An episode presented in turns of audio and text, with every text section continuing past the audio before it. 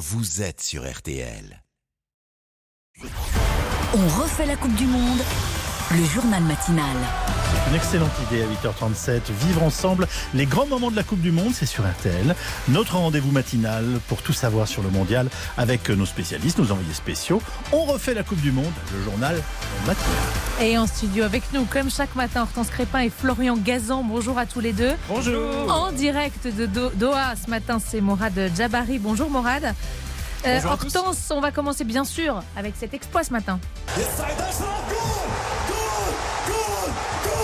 Le Maroc en quart de finale pour la première fois de son histoire. Qualification en faisant tomber euh, l'Espagne à l'issue d'une séance de tir au but après un 0-0 euh, en prolongation. Et toute la soirée, les supporters ont exulté sur les Champs-Élysées à Paris au micro de Célestin Bougère. Je sais même pas quoi dire. C'est l'euphorie, t'entends tout le monde crier. Eh, oh là, je suis trop content. Eh, vive le Maroc Les joueurs sont là, ils sont confiants, ils ont rien à perdre contrairement aux autres équipes.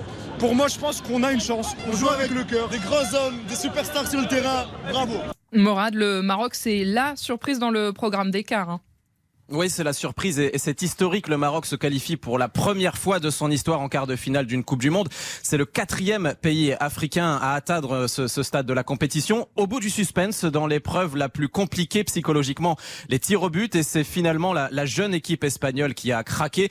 Ashraf Hakimi, le, le défenseur du PSG, n'a pas trem- tremblé. Lui, bien au contraire, c'est avec une panenka qu'il envoie son pays en, en quart de finale. Et comme un symbole, Hakimi est, né à Getafe dans, dans la banlieue de Madrid. Il a aussi la, la nationalité espagnole. Le Maroc et l'Espagne, deux pays voisins historiquement liés. 800 000 Marocains habitent aujourd'hui en, Espagne.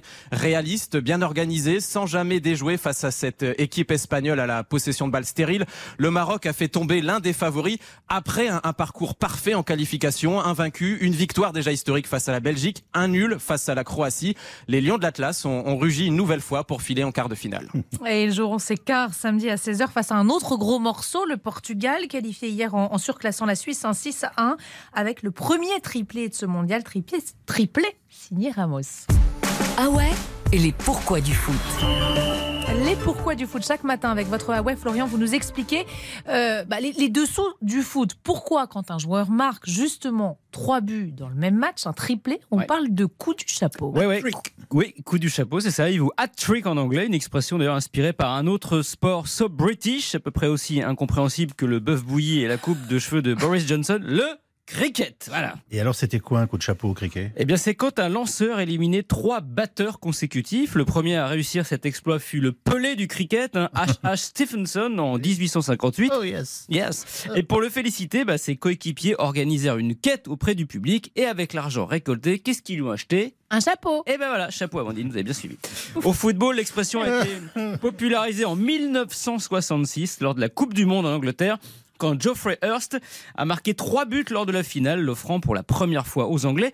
Mais alors pour les puristes, ce n'est pas un vrai hat-trick. Et pourquoi? Parce que le vrai hat-trick pour eux, c'est trois buts consécutifs. Et là, c'était pas le cas, mais le Graal du coup du chapeau, alors attendons, ça c'est Michel Platini qui l'a réussi lors de l'Euro 84 avec les Bleus.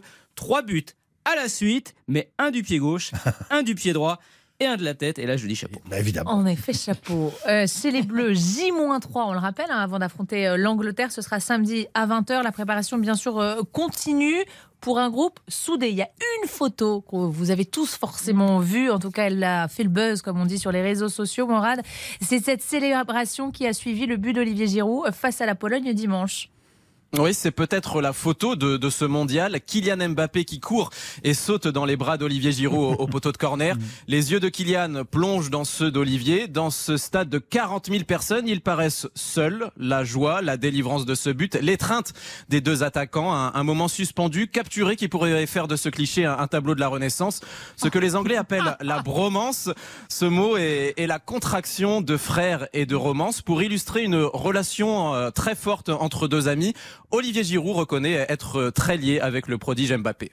Il n'y avait rien de calculé, je vous rassure. Ça fait une très très jolie photo. J'ai beaucoup rigolé d'ailleurs sur les montages. C'est simplement naturel, la spontanéité. Le football en particulier nous font vivre des moments magiques comme ça. Ce but euh, a été un énorme soulagement et ça se voit aujourd'hui sur le terrain. On prend beaucoup de plaisir à évoluer ensemble, pas que tous les deux. Ma relation avec lui, elle est, elle est très bonne. Pour moi, elle l'a toujours été. Alors, contrairement à ce que dit Olivier Giroud, la bromance en- entre les deux joueurs est, est toute récente. Ah oui, Morad, ça n'a pas toujours été euh, l'idylle hein, entre les deux. Oui, absolument. La, la relation Giroud-Mbappé a été houleuse. Il y a eu des hauts et, des bas lors de l'été 2021 en, préparation avant l'Euro. Après un match face à la Bulgarie, Olivier Giroud, face à la presse, reproche à Kylian Mbappé de ne pas lui faire à, à cette passe, que les ballons n'arrivent pas. Kylian Mbappé aurait préféré que ce tacle se fasse dans l'intimité du vestiaire. La brouille débute, les désaccords, les deux joueurs s'éloignent. Mais depuis, de l'eau a, coulé sous les ponts et les buts et, les victoires surtout ont, réconcilié le duo d'attaquants. Merci beaucoup Morad, euh, à vous aussi Hortense et, et Florian. Pas de match, on le rappelle aujourd'hui, un début d'écart, c'est vendredi. Croatie-Brésil donc et Pays-Bas-Argentine. Ça va nous manquer pas de foot. Ah oui. Oui, moi je suis un Ah peu oui déprimé là.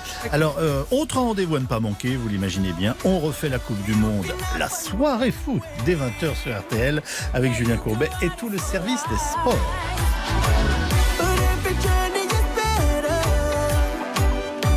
Qu'est-ce qu'on va faire dans un instant On va peut-être retrouver Isabelle Morini-Boss pour.